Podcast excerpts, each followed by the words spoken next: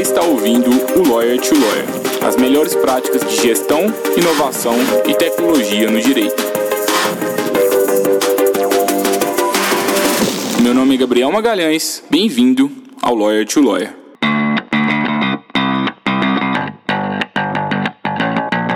Esse podcast é oferecido pela Free Law, a forma mais segura para que o seu escritório de advocacia contrate advogados online e sob demanda. E eu sei que talvez você nunca pensou nessa possibilidade, mas agora você pode realizar parcerias com advogados especializados em qualquer área do direito, de acordo com a sua necessidade. É só entrar no site www.freelaw.work e enviar a descrição do serviço que precisa ser executado, as orientações, o prazo, e aí é só aguardar a mágica acontecer e você visualizar as propostas dos profissionais. Faça parte agora da nossa comunidade e aumente o portfólio de serviços jurídicos que o seu escritório oferece aos seus clientes. Olá, advogadas, olá, advogados. Vocês pediram e a Freeló atendeu. Nós trouxemos o Alexandre Ateniense, um dos maiores ícones aí brasileiros no que se trata do direito digital, para se juntar a seleta lista de convidados do Lawyer to Lawyer. O Alexandre ele é advogado formado pela UFMG, ele tem especialização em Internet Law na Berkman Center, na Harvard Law School, e ele é sócio fundador do Alexandre Ateniense Advogados. O Alexandre ele foi um dos precursores do direito da tecnologia da informação no Brasil, e ele conta com uma experiência acadêmica e institucional muito grande ele é autor de vários livros, ele cita alguns dos livros deles aqui no, ao longo do episódio. E por oito anos ele exerceu a presidência da Comissão de Tecnologia da Informação da OAB Federal. E nessa função, o que, que ele fazia? Ele representava a OAB na discussão de projetos de lei no Congresso Nacional sobre todos os temas aí relacionados à tecnologia da informação e também na interlocução sobre as práticas processuais por meios eletrônicos no CNJ e nos diversos tribunais brasileiros. Em resumo, o Alexandre aí foi um dos responsáveis por fazer com que o nosso, nosso processo né, se tornasse eletrônico hoje. E ele conta que durante o episódio, os bastidores aí, na parte final do episódio, ele fala um pouquinho dos bastidores aí dessa fase aí da vida dele e dessa fase histórica aí do direito digital brasileiro. Se você então quiser saber mais sobre direito digital e conhecer a história do direito digital do Brasil e também conhecer mais a história do Alexandre aí, que é um dos maiores ícones aí na área, recomendo fortemente que você escute esse episódio até o final. E alguns recados antes da gente ir logo para o episódio. Primeiro, não sei se você sabe, mas agora a gente está transcrevendo todos os episódios. Eles estão, todos os episódios estão sendo transformados em artigos e estão sendo publicados no blog da Freeló. O link da transcrição desse episódio está aqui nos, nos comentários aqui desse, desse episódio, na descrição aqui desse episódio. Além disso, se você achar que a gente já foi útil para você de alguma forma, que o to Lawyer já te ajudou de alguma forma, a gente pede para que você faça um review para a gente na Apple, no Spotify ou no player que você estiver escutando. Isso é muito relevante para a gente, para que a gente consiga aumentar o nosso alcance. É, segue a gente aí no seu player favorito para que você garanta que você vai receber as próximos, os próximos episódios e também deixe esse review se você achar que a gente já contribuiu com você de alguma forma. É isso, pessoal. Aproveita o episódio. Eu tô ansioso aí pelos comentários que a gente vai receber de vocês. Tenho certeza que vocês vão gostar. Até logo.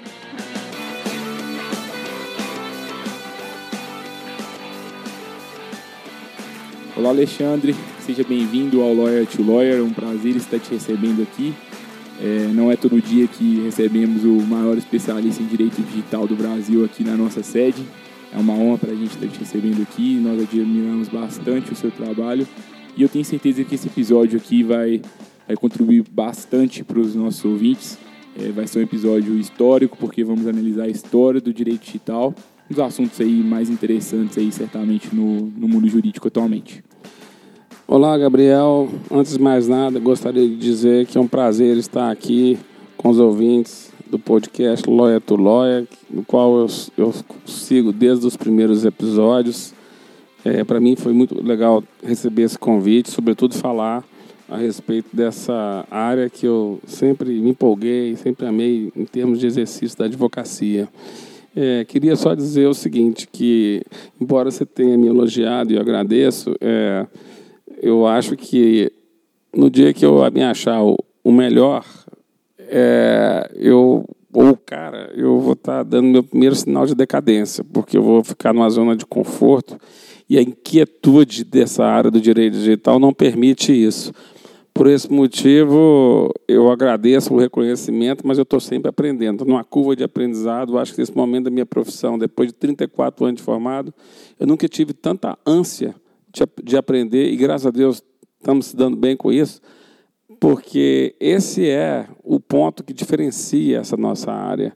É, é, costumam dizer né, que é, o advogado militante ele estuda direito todo dia nessa área de direito digital vai um pouco mais além, porque você tem que estudar todo dia o direito, as repercussões jurídicas do que acontece nas plataformas digitais, mas também tem que acompanhar todas as evoluções, os padrões, as tendências de tecnologia.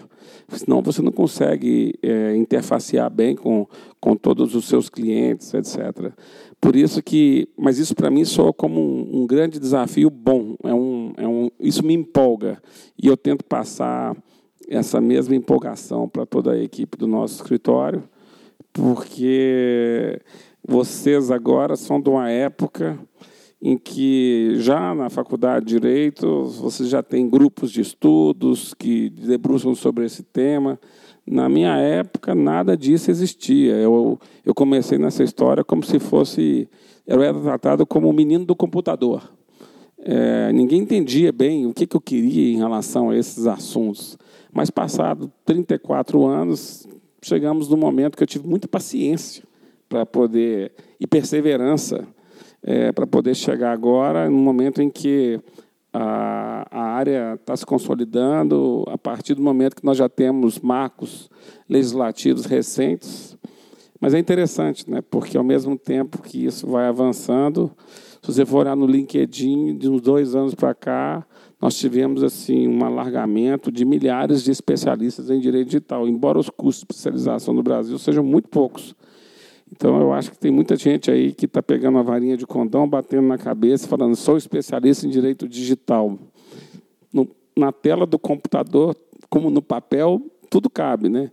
Mas eu acho que o desafio é muito grande, sobretudo em relação a temas novos que não foram vistos na graduação e que exigem, sim, muita dedicação, muito interesse, muito estudo, e, sobretudo, em cima de alguns temas que são pauta mundial hoje.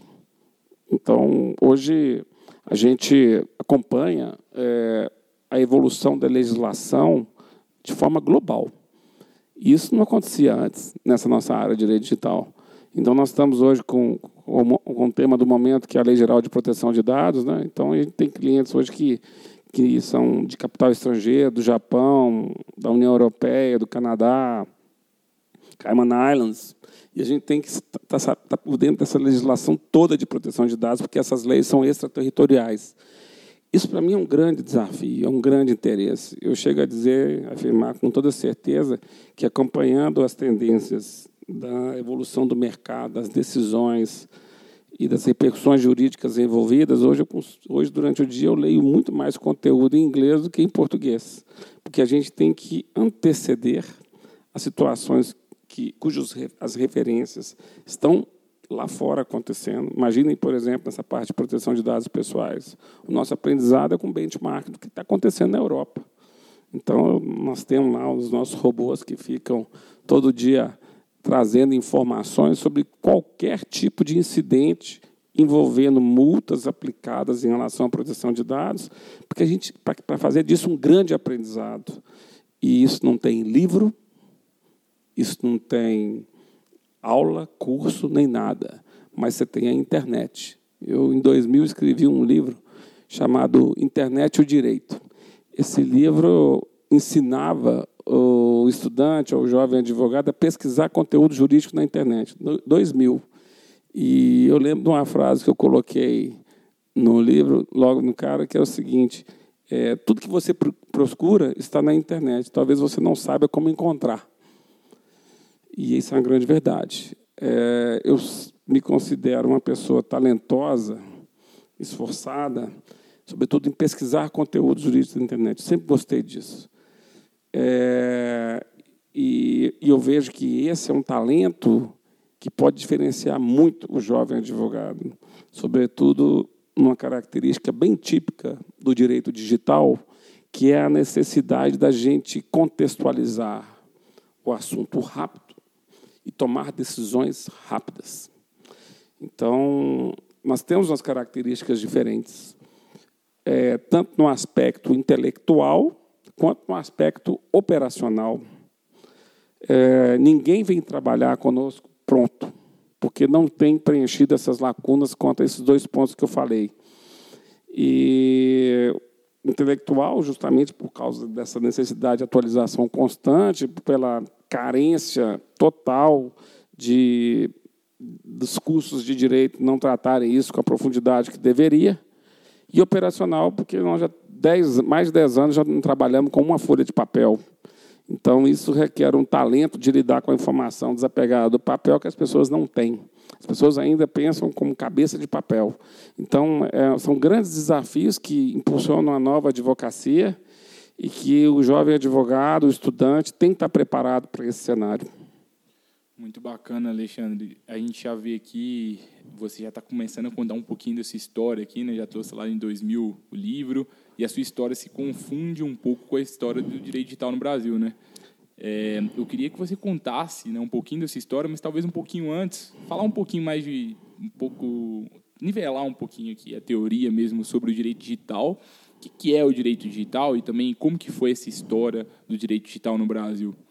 Bom, é, o direito digital hoje ele é um ramo do direito que é multidisciplinar essencialmente, né? É, ele não tem assim um assunto típico de direito digital. Isso é uma própria característica da, tele, da tecnologia da informação.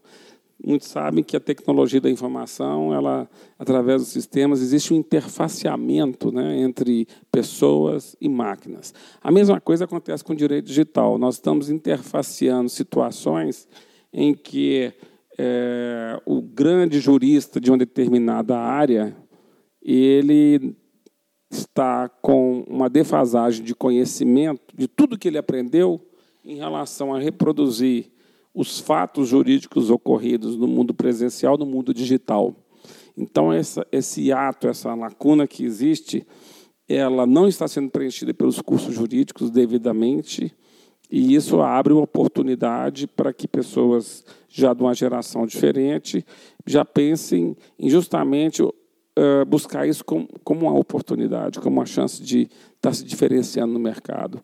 Então, se eu for pegar o exemplo do nosso escritório, a gente resolve, atua em vários, vários flancos, consumo eletrônico, propriedade intelectual, é, fraudes eletrônicas, é, nomes de domínio, contratos, crimes cibernéticos. Então, você vê, é, é, tudo isso tem a ver com um pouco de algum ramo tradicional do direito, só que com a leitura diferente. Né? E até chegar nesse momento que você tem esse ramo do direito tão multifacetado como é o direito digital, e com o surgimento, inclusive, de um tema que antes não fazia parte sequer da legislação brasileira, que é a proteção de dados pessoais. Esse sim é um tema novo. Os demais, basicamente, são é, adaptações, adequações dos ramos tradicionais de direito, porém contextualizados com os fatos que acontecem no mundo digital. A gente poderia dizer, então, que todos os direitos se tornarão digitais? É, eu acho que sim. É, eu coordeno uma, uma pós, coordenei uma pós-graduação em São Paulo, em que a gente fazia essa provocação. O, curso, o conteúdo programático do curso era pensar quais são os ramos do direito que a gente já consegue fazer interfaceamento com, com o direito digital. Então surgiram aulas interessantíssimas, como, por exemplo, falando sobre herança digital, falando sobre direito ambiental e o mundo digital. Então, são coisas que, que as pessoas não ligam os pontos inicialmente, mas que na hora que você for começar a estudar, tem tudo a ver. É, mas, voltando à sua pergunta, é, o direito digital nasce no Brasil muito é, ligado exclusivamente à, à propriedade intelectual. entendeu? É, o primeiro curso que eu fiz, eu me lembro, eu até estava revendo antes de vir para cá, era chamava assim Leis de Informática no Brasil. Esse curso foi no Rio de Janeiro, é, num hotel bacana, e, e, um advogado, do qual depois eu me tornei muito amigo, inclusive chamando para ser professor do curso, chamado Tarcísio, ele, ele fazia um, uma, um checklist de todo, de todo o grupo normativo. Ele trabalhava na IBM na época, então já sabia mais ou menos quais são as regulamentações que envolvem. Mas umas coisas muito burocráticas, umas coisas assim. O máximo que a gente aprendia naquela época, se empolgava, era questões muito relacionadas a contratos de licenciamento de software, contrafação. E essa situação perdurou durante muito tempo. Eu, nesse livro que eu escrevi no ano 2000, eu, eu, eu, eu friso isso bem numa passagem, dizendo o seguinte, que o direito digital teve uma grande mudança no momento em que, a, que ocorreu a virada do século. Porque a internet ela entrou nos lares brasileiros em 96. Então, de 96 até 2000, nós tivemos um perfil da internet cujo conteúdo era essencialmente institucional. Páginas para poder reproduzir o que a empresa faz. Mas ainda não tinha é, serviços. Tem muito escritório que ainda está nesse período. Com né? certeza, com certeza. É um, é um contrassenso, porque você vê, o advogado ele investe tanto na aparência, né, quer mostrar uma, uma boa postura, etc. e tal, que de, por que, que ele não investe na, na, roupagem dele no mundo digital, na presença desse online. E, e, a gente vê, assim, por exemplo, advogados brilhantes, tá? que ainda tem um site lá que está assim, em construção, entendeu?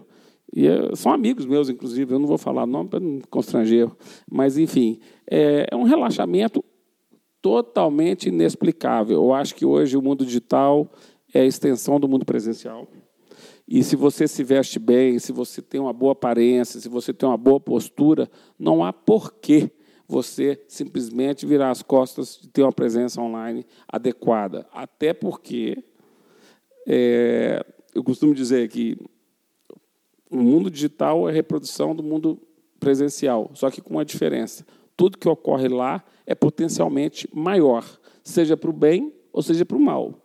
Então, se por acaso a gente encontra um advogado hoje que no momento em que a gente vai fazer a busca do nome dele na ferramenta de busca do Google e não tem umas referências interessantes, você fala, opa, tem alguma coisa aqui que está estranha, vou ter que chegar a referência por outro meio, porque, poxa, o mínimo que o advogado poderia ter né, é, é a preocupação de ter uma, uma primeira página da ferramenta de busca do Google só com referências neutras ou positivas. E aqueles que esquecem? E deixa uma referência negativa, falsa, ofensiva. Pior ainda, agora com essas estrelinhas que existe de ranqueamento, né? Então, as pessoas não percebem que são situações cujas soluções merecem a máxima atenção diária para que qualquer excesso de liberdade de expressão possa ser enfrentada imediatamente. Se ao longo desses 34 anos de formado eu posso dizer para você o que eu aprendi é que quanto mais rápido a gente reage, menos risco a gente vai ter. Então, nosso escritório, a gente trabalha muito para não deixar que um fato se transforme numa crise.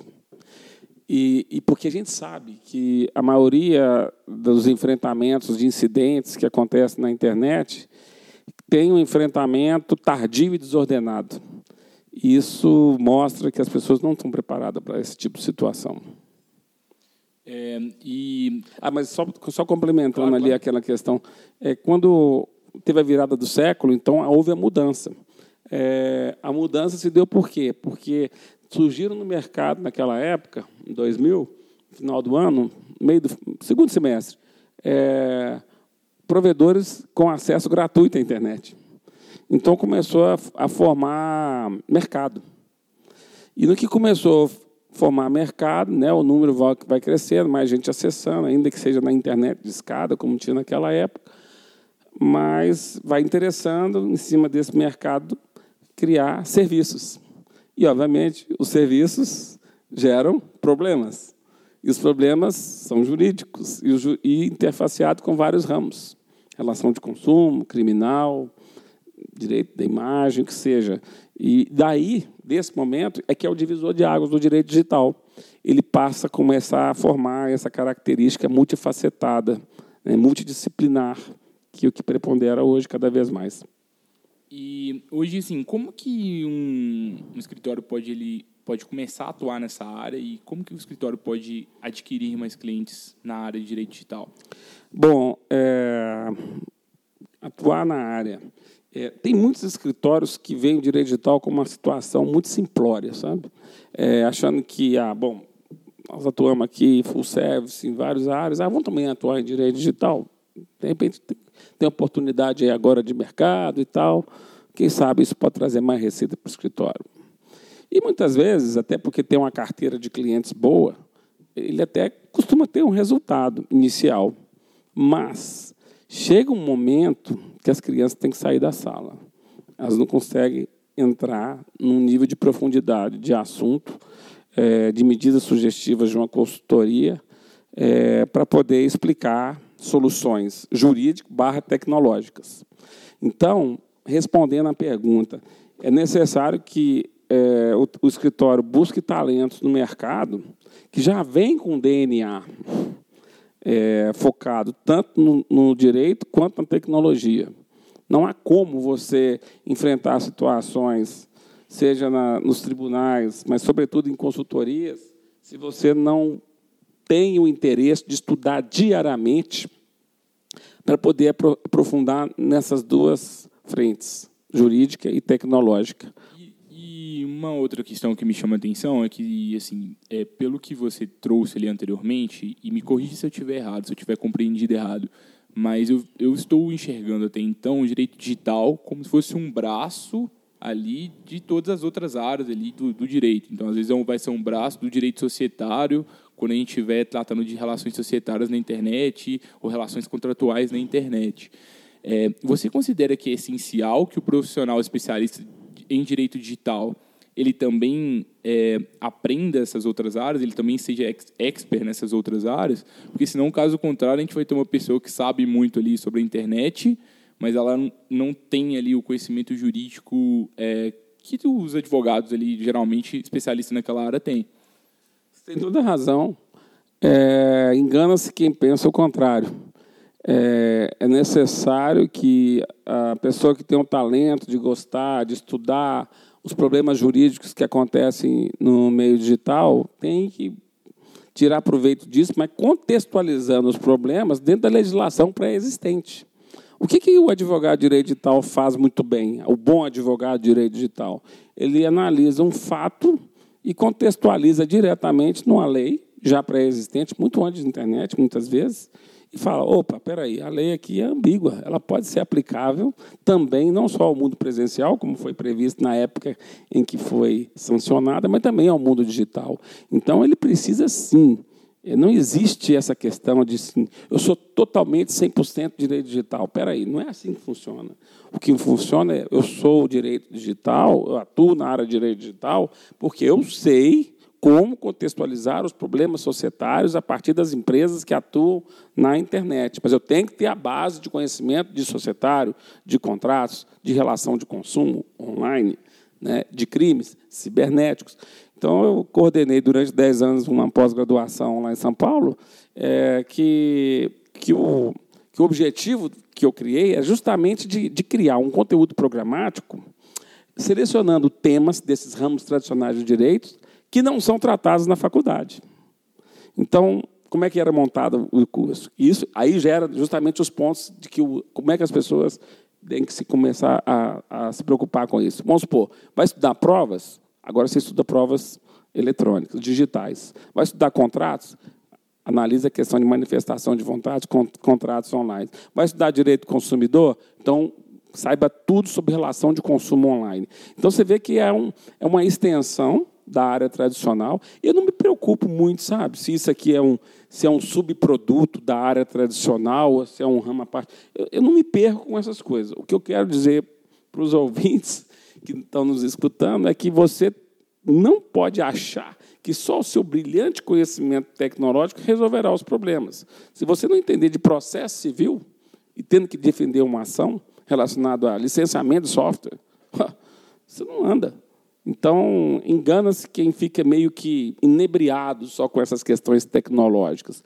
É um diferencial, mas é um diferencial que só se revelará quando for contextualizado com o ramo tradicional do direito. Isso é que faz a diferença. E qual, qual vocês acham? Qual, quais são as tendências assim para esse mercado para o futuro, assim, pegando toda a evolução, desde que você começou a atuar aí há 34 anos até hoje, o que, que tem de diferente? O que, que você acha que vai ter daqui a 5, daqui a 10 anos? Ah, muitas coisas mudaram, né? Como eu disse, durante muito tempo a gente praticamente se dedicava a questões de licenciamento de software, né? Começando por aí, o uso não autorizado de imagem. Isso era muito chato até, porque era muito restrito. Eu achava que quando eu entrei na faculdade, né, foi 82, né, muito tempo, 38 anos. Né, é, eu achava que um dia, não, um dia todos os ramos do direito iam se entrelaçar com essa área. Já via, inclusive, essas questões de proteção de dados acontecerem lá atrás. Mas o Brasil foi muito lento nessa mudança. É, só para você ter ideia, nós somos o centésimo terceiro país do mundo que assinou a lei de proteção de dados pessoais sendo que hoje nós já temos 120 países. É, então, assim, a mudança começou a ocorrer, sobretudo desse divisor de águas que eu falei. E, e aí a situação, na medida que o público da internet vai aumentando, os problemas vão aumentando. E as ofertas de serviço para os advogados também. Então, veja, nós vimos numa crescente, mas prescindindo de alguns marcos legais. Esses marcos aconteceram. É, a gente sabe, lidando diariamente com vários problemas jurídicos, que a grande lacuna que existia até então era ter uma lei de proteção de dados pessoais. O dado no Brasil não tinha nenhuma proteção, embora algumas leis poderiam ser aplicadas, e são. Nós não estamos só dependendo dessa lei de proteção de dados pessoais para poder resolver problemas. Existe a Constituição, o Código Civil, o Código Consumidor, a Lei da Criança e do Adolescente, que isso tudo é, é aplicado. Porém, é, nós estamos passando por um impulsionamento que jamais, é, que jamais existiu. E a tendência futura, no meu ponto de vista, é enxergar o mundo como sendo um local onde o processamento de dados só vai crescer. O tratamento de dados só vai crescer. Porque nós estamos passando por diversos exemplos de disrupção, e aí você tem algumas forças né, tecnológicas que estão vindo quente por aí. Nós estamos hoje já prestando consultoria para algumas empresas estrangeiras de ponta, líder de mercado em 5G, que eu acho que vai ser uma revolução absurda em termos de uso da internet, pela velocidade, pelo fato de a gente ter uma latência mínima em termos de acesso de dados. E, por outro lado, isso também vai impulsionar o quê? A internet das coisas, além da inteligência artificial. Então, eu pego esses três itens para poder dizer como é que vai potencializar, graças a Deus, a demanda de serviços nessa área de direito digital. As pessoas realmente investirem nisso, terem talentos para poder criar talento para poder lidar nessa área. Então, as oportunidades são boas. Agora, eu quero deixar aqui bem registrado uma coisa.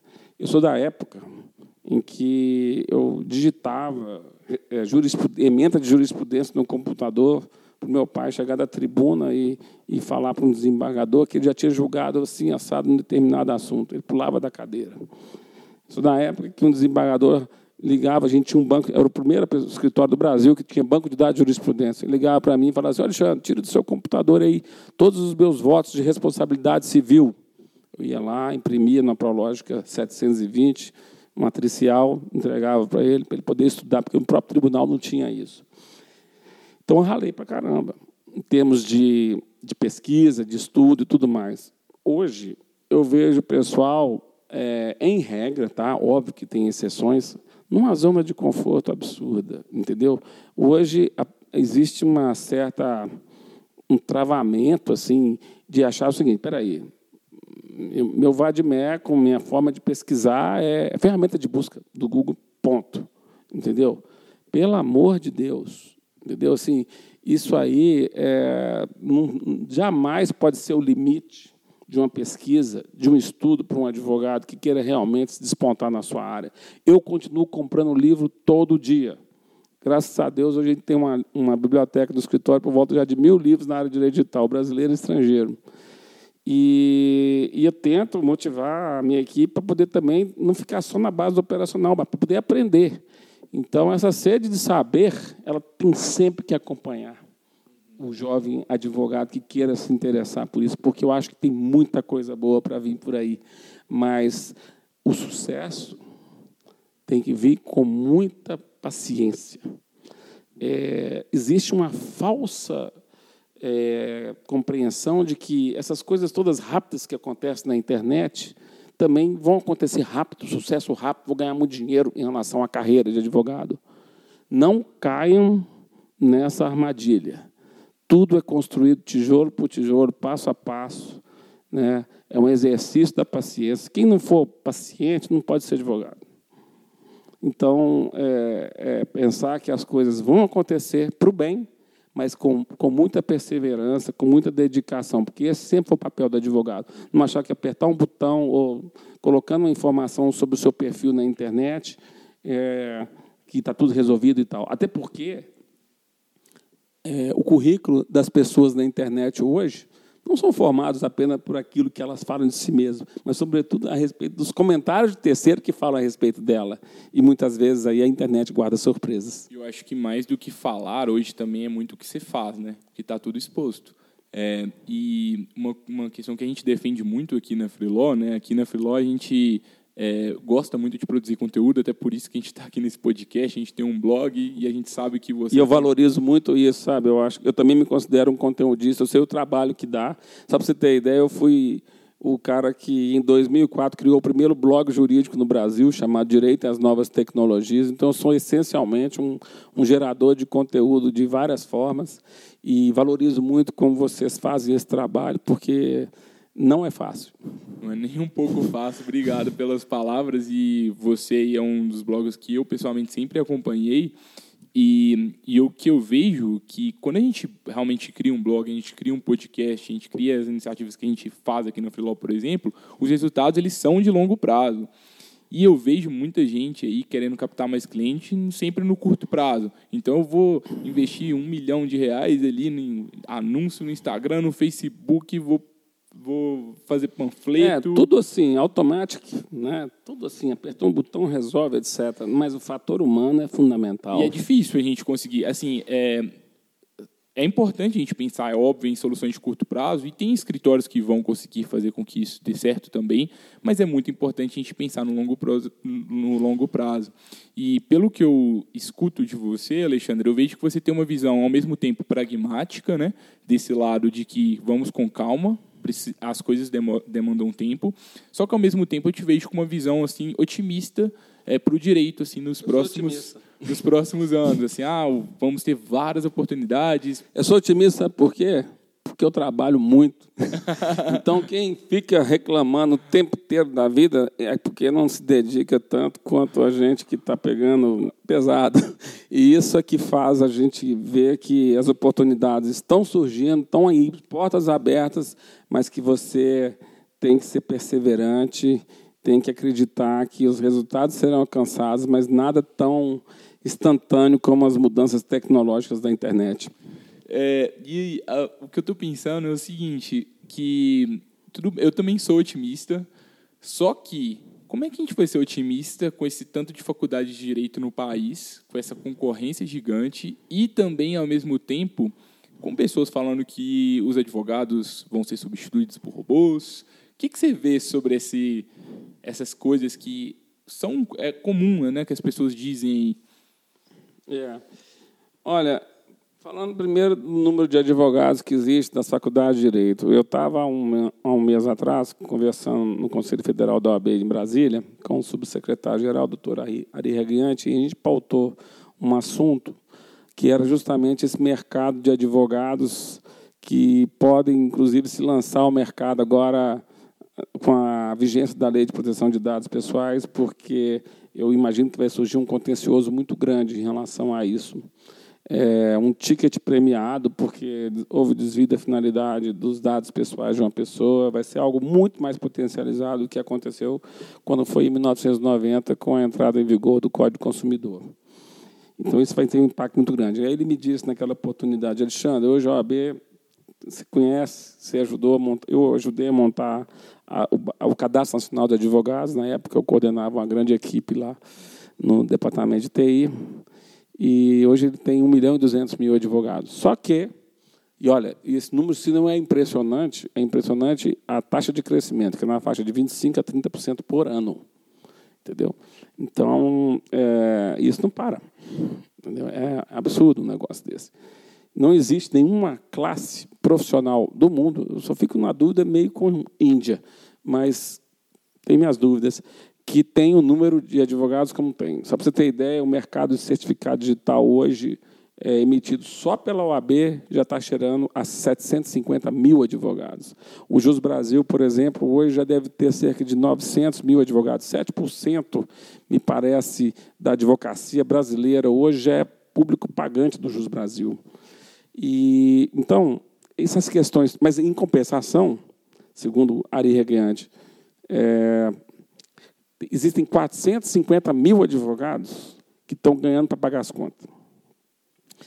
Então, por que, isso acontece? Porque as pessoas não podem ficar na vala comum, entendeu? Elas têm que buscar alguma solução diferenciada. Nós temos aí a Dig Economy, nós temos aí uma série de alternativas de mercado que estão fazendo repensar completamente o exercício da advocacia. A forma de ganhar dinheiro na advocacia nos próximos anos vai mudar, como já mudou, mais ainda radicalmente. E só que as pessoas têm que saber, têm que entender para que caminho de modelo de negócio que isso caminha, que isso vai, vai gerar, né? É, então, é, a minha preocupação é, é, de que as pessoas não caiam nessa vala comum. E em relação ao segundo ponto da sua pergunta, sobre se máquina vai substituir advogado, eu não concordo com essa forma de jeito nenhum. Eu, estudando bem o assunto de inteligência artificial, inclusive já publiquei artigo, livro e tal, eu coloco muito bem minha posição a respeito disso. Eu acho que os sistemas de inteligência artificial têm talentos que os humanos não têm, e os humanos têm talentos que os sistemas de inteligência artificial não têm. Então, quem fala que um vai matar o outro, eu não concordo. E acho que pagaria para ver se um dia essa situação vai se reverter. Eu acho que o melhor dos mundos que, que a gente vai alcançar daqui para frente é a somatória desses dois talentos e busca de algum resultado, mas não achando que uma coisa substitui a outra. Eu, ninguém vai achar que vai dar a sentença automaticamente. Você pode usar a inteligência artificial, por exemplo, com suporte de apoio decisório de um magistrado, com base na, na predição dos votos, da tendência com que ele já jogou. Ok. Agora, efetivamente, isso nunca vai ser um ato isolado, automatizado, sem intervenção humana para poder fazer a validação final. Então, há muito ruído, há muito buzz em relação a esses assuntos que eu acho que a gente tem que botar um pouco de termômetro de realidade. Eu acho que, de um lado, é bom que estejam falando sobre isso, de outro, fala-se muito sobre tecnologia, mas pratica-se pouco, né? Nossa, se for pegar então em relação a esses assuntos de inteligência artificial, eu acho que tem, tem muita fumaça para pouco fogo. Até porque não existe tecnologia suficiente para fazer tudo que as pessoas dizem aí, né? Não, é, olha, eu tenho a felicidade, a honra de ser advogado, talvez, de uma empresa que tem o maior banco de dados jurídico do Brasil, que sabe do mundo, que é o Jus Brasil. E, e, conversando com o pessoal de lá, eu, eu um dia cheguei, poxa, mas por que vocês não investem em inteligência artificial? A resposta foi simples. É que o pessoal acha que inteligência artificial é que nem editor de texto. Você chega, joga o texto lá e pronto. O computador vai, tem um sistema cognitivo, vai, aprende e tal, e está tudo resolvido. Pum, pum. É, não só o Jus Brasil, mas outros amigos que também tiveram oportunidade de fazer sistemas de inteligência artificial no Supremo e tal, é, revelaram que é, nós temos hoje é, o dado no, no, sentido bruto, mas não, é necessário fazer diversas marcações. Numa linguagem figurada, eu diria para vocês que nós temos hoje um pré-sal. Entendeu? Então, o dado é o pré-sal. E nós precisamos fazer tratamento de dados em diversas camadas, marcações e tal, para poder virar do dado à informação, do, da somatória da informação ao conhecimento, e da somatória do conhecimento à sabedoria. Então, do pré-sal até virar petróleo, tem um longo caminho e que as pessoas estão abreviando, achando que é interessante. O Brasil ele tem o maior big data jurídico do mundo. Não existe nenhum país do mundo que os 93 tribunais produzem todas as suas decisões já há um tempo nato em formato digital. Aí você pensa, pô, nós temos uma matéria-prima, agora a inteligência artificial vai chegar em dois tempos, vai resolver tudo. Cadê o resultado? Por quê? Porque, porque o dado não é estruturado de forma adequada. E se tivesse, isso leva tempo, isso exige braço. Por isso é que os resultados ainda não apareceram, mas vão aparecer. E você teve é, uma parte grande para fazer com que os tribunais tivessem é, tudo isso informatizado, né? Rapaz, foi uma experiência profissional fantástica, porque eu tive desde a da primeira reunião de discussão representando o AB federal na, na lei do processo eletrônico, na época do, do, da, projeto de lei ainda.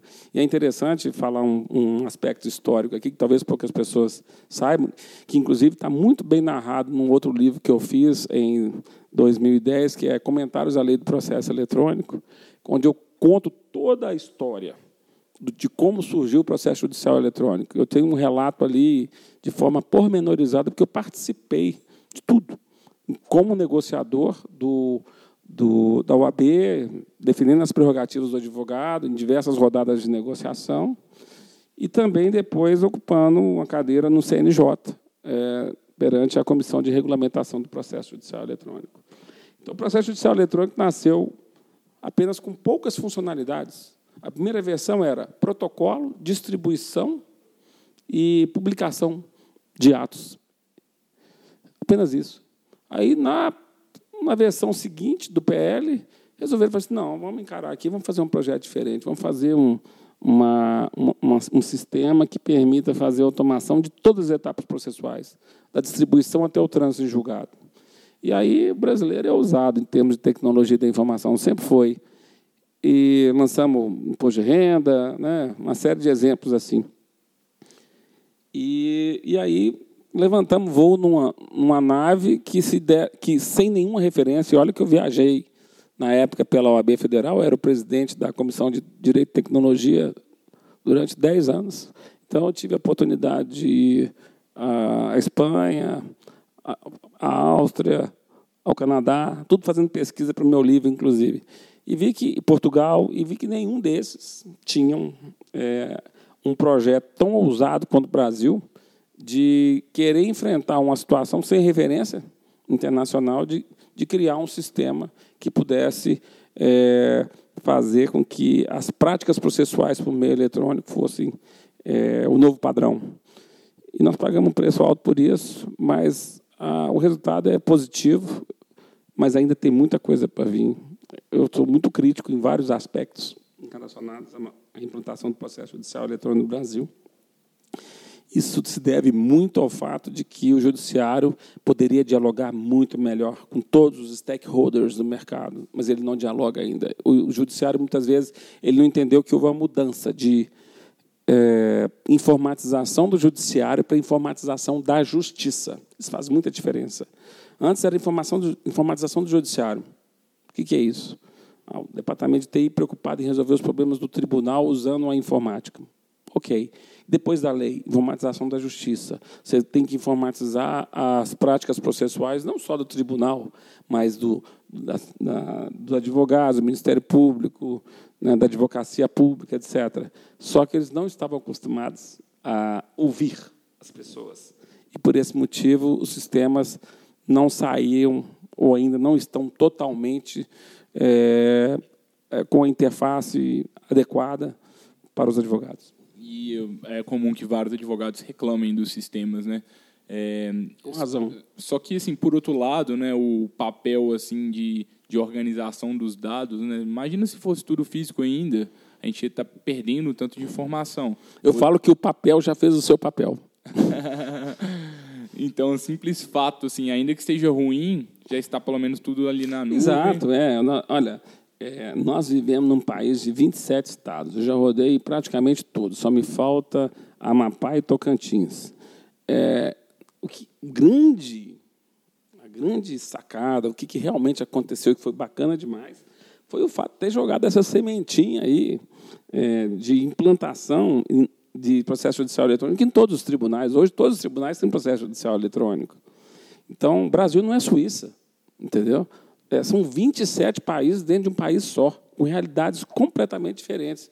Posso dizer porque fiz interlocução e ainda faço com diretores de TI de todos os tribunais, conhecendo isso tudo de perto, participo de eventos todo ano com eles, para a gente acompanhar essa evolução do mercado. E eu sou sempre aquele advogado que chega no evento para poder criticar, sempre construção positiva, construtiva, mas para poder dizer do outro lado do balcão o que está errado. Eles gostam. E, e, eu acho que a nossa história poderia ser escrita de outra forma. Para sintetizar, a minha maior crítica em relação ao processo judicial eletrônico é simples. Foi criado um sistema é, para poder fazer todo o trâmite em processo digital, é, só que era muito difícil de início negociar com o juiz para poder dizer para ele, olha, sua rotina de trabalho vai mudar, viu? Agora nós vamos criar um sistema aqui que vai fazer com que você tenha que mudar o seu rito, etc. e tal. Então, para não causar esse arrepio que poderia de repente empacar o projeto, o foco era vamos enfrentar a secretaria. Então, pensamos em a, a, os tribunais foram focados em todas as rotinas processuais. Eu lembro que a ministra Ellen Grace, na época, falava assim: temos que acabar com a inércia do, do papel, que o papel impõe uma inércia, porque eram aquelas rotinas burocráticas envolvidas. Só que o, o processo judicial eletrônico só focou na secretaria, em grande parte. Moral da história: os processos tramitam mais rápido na secretaria e chegam mais rápido à conclusão, e lá ficam. Então, hoje, 12 anos depois que a lei entrou em vigor, os juízes trabalham da mesma forma como trabalhavam antes, estão estressados não se criou uma solução de apoio e suporte decisório do magistrado, que, quem sabe, pode vir com a inteligência artificial. Então, essa situação de muito conteúdo, pouco processamento, pouco suporte para poder fazer maior celeridade ainda não aconteceu. E isso é que causa é, uma, um certo sabor, porque foi decantado na época que, nossa, os processos vão andar mais rápido, isso tudo vai acontecer, vai ser melhor para todo mundo. O processo não está andando mais rápido. O processo está andando da mesma forma. E cada vez mais o judiciário está perdendo espaço para os meios alternativos de solução de conflitos. Isso é fato. Então, por esse motivo é que ou eles consertam essa situação e voltam a entrar numa rota de, de ter mais performance, ou então esses meios alternativos de solução de litígio vão estar sempre ganhando mais espaço.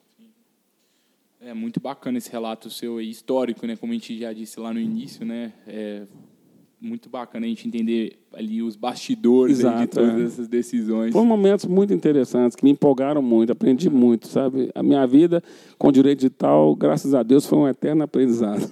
E assim, e você, continua sendo. Você começou dizendo no início do episódio que, que você está no momento que você está mais aprendendo da sua vida. Agora você mencionou isso de novo. Quais são os seus desafios atuais? Assim, o que, que você tá, o que, que você lê atualmente? O que, que você aprende hoje? O que, que você está buscando aí para os próximos anos? Ah, eu Assim, no momento, o que realmente está tá empolgando mais de estudar são, é esse tema novo, que é a proteção de dados pessoais. Isso é uma tutela é, importantíssima que, que o cidadão tem que ter. É um assunto pautado mundialmente hoje, um assunto em que nós temos duas grandes forças no mercado internacional, no mercado global. De um lado, as grandes empresas que dominam parte da arquitetura da internet, e, do outro lado, os governos cada vez mais enfraquecidos de exercer sua jurisdição, ou seja, dar força às suas leis. Eu tive a experiência de participar da audiência pública do, do WhatsApp, representando o AB Federal, onde os, os, os, fundadores do WhatsApp estiveram presentes, e vi que fica claro para mim que, que as grandes empresas querem dizer para os governos, para os estados, é o seguinte: olha, escuta aqui, quer aplicar suas leis? Beleza, aplica, mas no mundo presencial, porque esse espaço digital aqui, eu aqui, eu tenho um código, então eu faço as leis da minha maneira. Eu estudei em Harvard fazendo um curso de Internet Law em 2001, tive como professor um dos caras que eu acho fantástico, que é o Lawrence Lessig, que chegou, inclusive, a ser candidato a presidente dos Estados Unidos nas últimas eleições, mas morreu nas primeiras primárias do Partido Democrata. Lessig, através do seu livro clássico, famoso, chamado The Law and the Other Codes in Cyberspace, ele, ele tem uma frase que é matadora, que ele fala assim, The Code is Law, ou seja, quem tem o código na mão tem mais eficiência de fazer mudanças do que quem tem a lei a seu favor. Então, por esse motivo, é, nós temos que mudar esse equilíbrio de força. Agora eu estou vendo uma mudança em relação a isso. Tomara que isso aconteça de fato, impulsionada por situações que a gente presenciou recentemente, né, que são Snowden, né, é, Assange, é, é, que mais? Cambridge Analytica, né? É, fica a dica aqui para quem não assistiu ainda, três filmes fantásticos: Privacidade Hackeada, Snowden e a lavanderia. Todos eles relacionados ao assunto de dados, vazamento de dados, etc. Então, esse é o momento que mais empolga a gente a, a estudar no aspecto mundial, porque os problemas são os mesmos, só muda os países. É, esse tema que até por muito tempo é, não ficou sequer sendo objeto de questionamento na nossa legislação. Nós chegamos atrasados.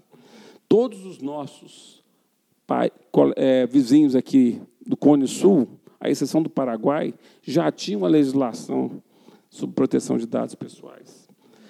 Tudo bem, eles pegaram a legislação, a primeira diretiva de 95 na, na União Europeia, só trocaram Madrid para Buenos Aires. Tiveram a facilidade de ter a língua a seu favor.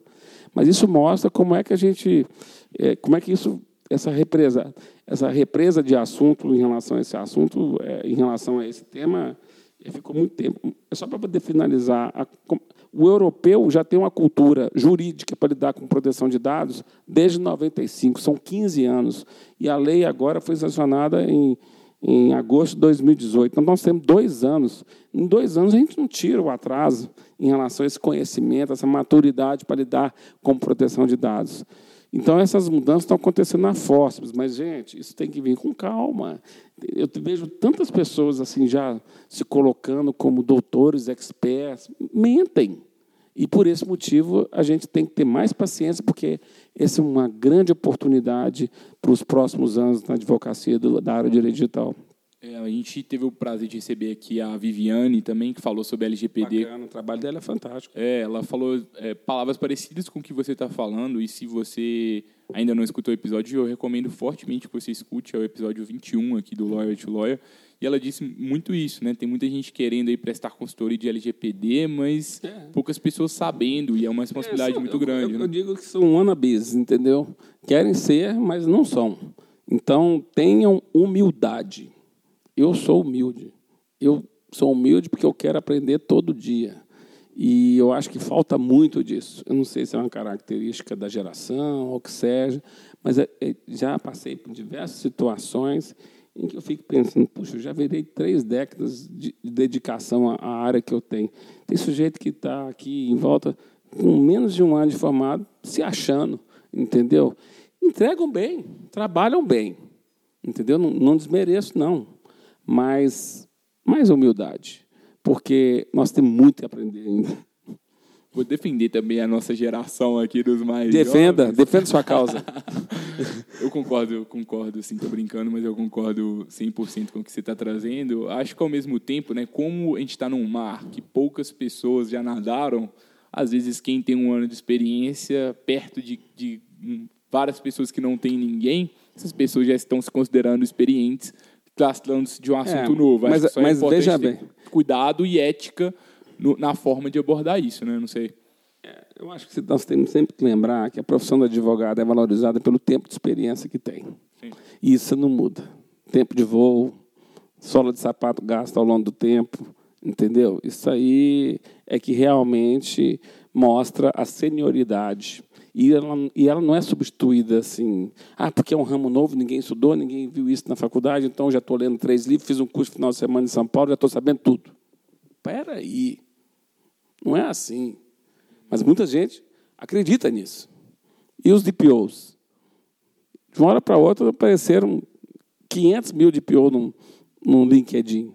Aí eu te pergunto, algum efetivamente teve experiência prática de atuar para já se candidatar assim? Já tem hora rodada? Não, mas são. Fizeram uma certificação aqui e acolá, tudo bem. Estão atrás de uma oportunidade de negócio. É justo, mas é, a situação é muito mais dinâmica, é muito mais desafiadora do que parece. Entendeu? Porque falta experiência prática. E cá entre nós, é, essa experiência efetiva vai rodar apenas depois de agosto de 2020. Nós já estamos tendo vários problemas, já temos vários órgãos controladores que já estão gerando multas, etc. Mas nós não temos tempo de rodagem ainda para poder se dizer expert em relação a esses assuntos. E esse é o ponto que eu quero deixar como reflexão. Muito legal, Alexandre. Gostei bastante aqui da, de ter tido a oportunidade de conversar com você. Queria saber se você tem algum conselho final para os colegas advogados aí, às vezes os recém-formados, e também um, um advogado aí que está com um escritório próprio, às vezes até um escritório consolidado, mas atua em uma outra área, ainda não está no segmento digital. O que, que você tem de dica para essas pessoas? A primeira dica é muito simples: paciência. É, nada acontece com a velocidade que rola na internet. Você tem que se dedicar a estudar todo dia. E, sobretudo, se você puder estudar não só o que está acontecendo no Brasil, mas as tendências que vêm de fora, que meses depois chegam aqui. É, saber lidar com a informação desapegada do papel é um diferencial. Porque na minha área, se eu não trabalhasse é, sem papel em todas as atividades do escritório, é, como já faço há mais de 10 anos, eu não tinha o tempo de reação rápido, de decisão, que é característica da nossa área. Então, é uma área. Eu sou suspeito para falar, porque eu sou empolgado mesmo, gosto do que eu escolhi e tal, e me sinto, cada dia que passa, mais realizado um momento que nós estamos passando. Mas é isso, é, eu acho que estudo constante, manter a atualização não só no direito, mas com todas as tendências tecnológicas que estão surgindo, que vão impactar no direito. E se dedicar, se dedicar porque as coisas vão acontecer, mas com a paciência. Não existe, não existe sucesso rápido. Você pode subir rápido e descer rápido. Eu acho que a grande é muito mais difícil você é, manter do que alcançar. Então, por esse motivo é que eu, eu encorajo todos os ouvintes do podcast Loia to a, a começar a se interessar mais por essa área do direito digital, mas observado essas dicas que eu acho que são fruto de, um, de uma experiência de vida ao longo de 34 anos. Muito obrigado, Alexandre. Foi um prazer ter te recebido aqui. Disse lá no início que esse é um episódio histórico e eu não menti.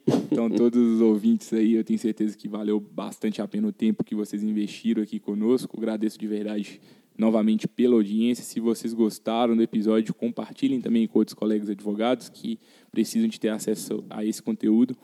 É, esse, é, não é fácil para a gente produzir esses conteúdos, a gente comentou sobre isso aqui durante. Nossa, é, essa parte que ninguém enxerga. Vamos, ah, tô, estamos finalizando a gravação, já estou preocupado com a edição que a gente vai ter que fazer, com a transcrição do episódio. Então é muito um trabalho que a gente gosta muito de fazer. E se tiver agregando de alguma forma você, fala com a gente nas redes sociais também. Fala, tenho certeza que o Alexandre. Com certeza eu vou divulgar em todos os meus canais digitais, vou fazer o maior esforço para poder potencializar os ouvintes aí do podcast, que eu acho o trabalho seus, mais uma vez, brilhante.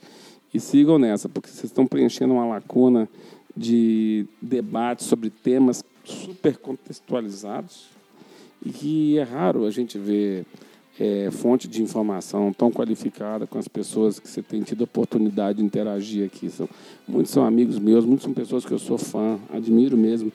E, e a gente não tinha essas ferramentas antes. Então, vocês estão trazendo para a gente conteúdo de qualidade e isso não tem preço. Obrigado, Alexandre. E se alguém quiser ir os contatos do Alexandre, o LinkedIn dele é, vai estar na descrição do episódio. Esse episódio ele também está sendo transcrito, postado no nosso blog, uma novidade recente. Todos os podcasts até então estão sendo transformados em artigos e vão estar lá no site da Freeló.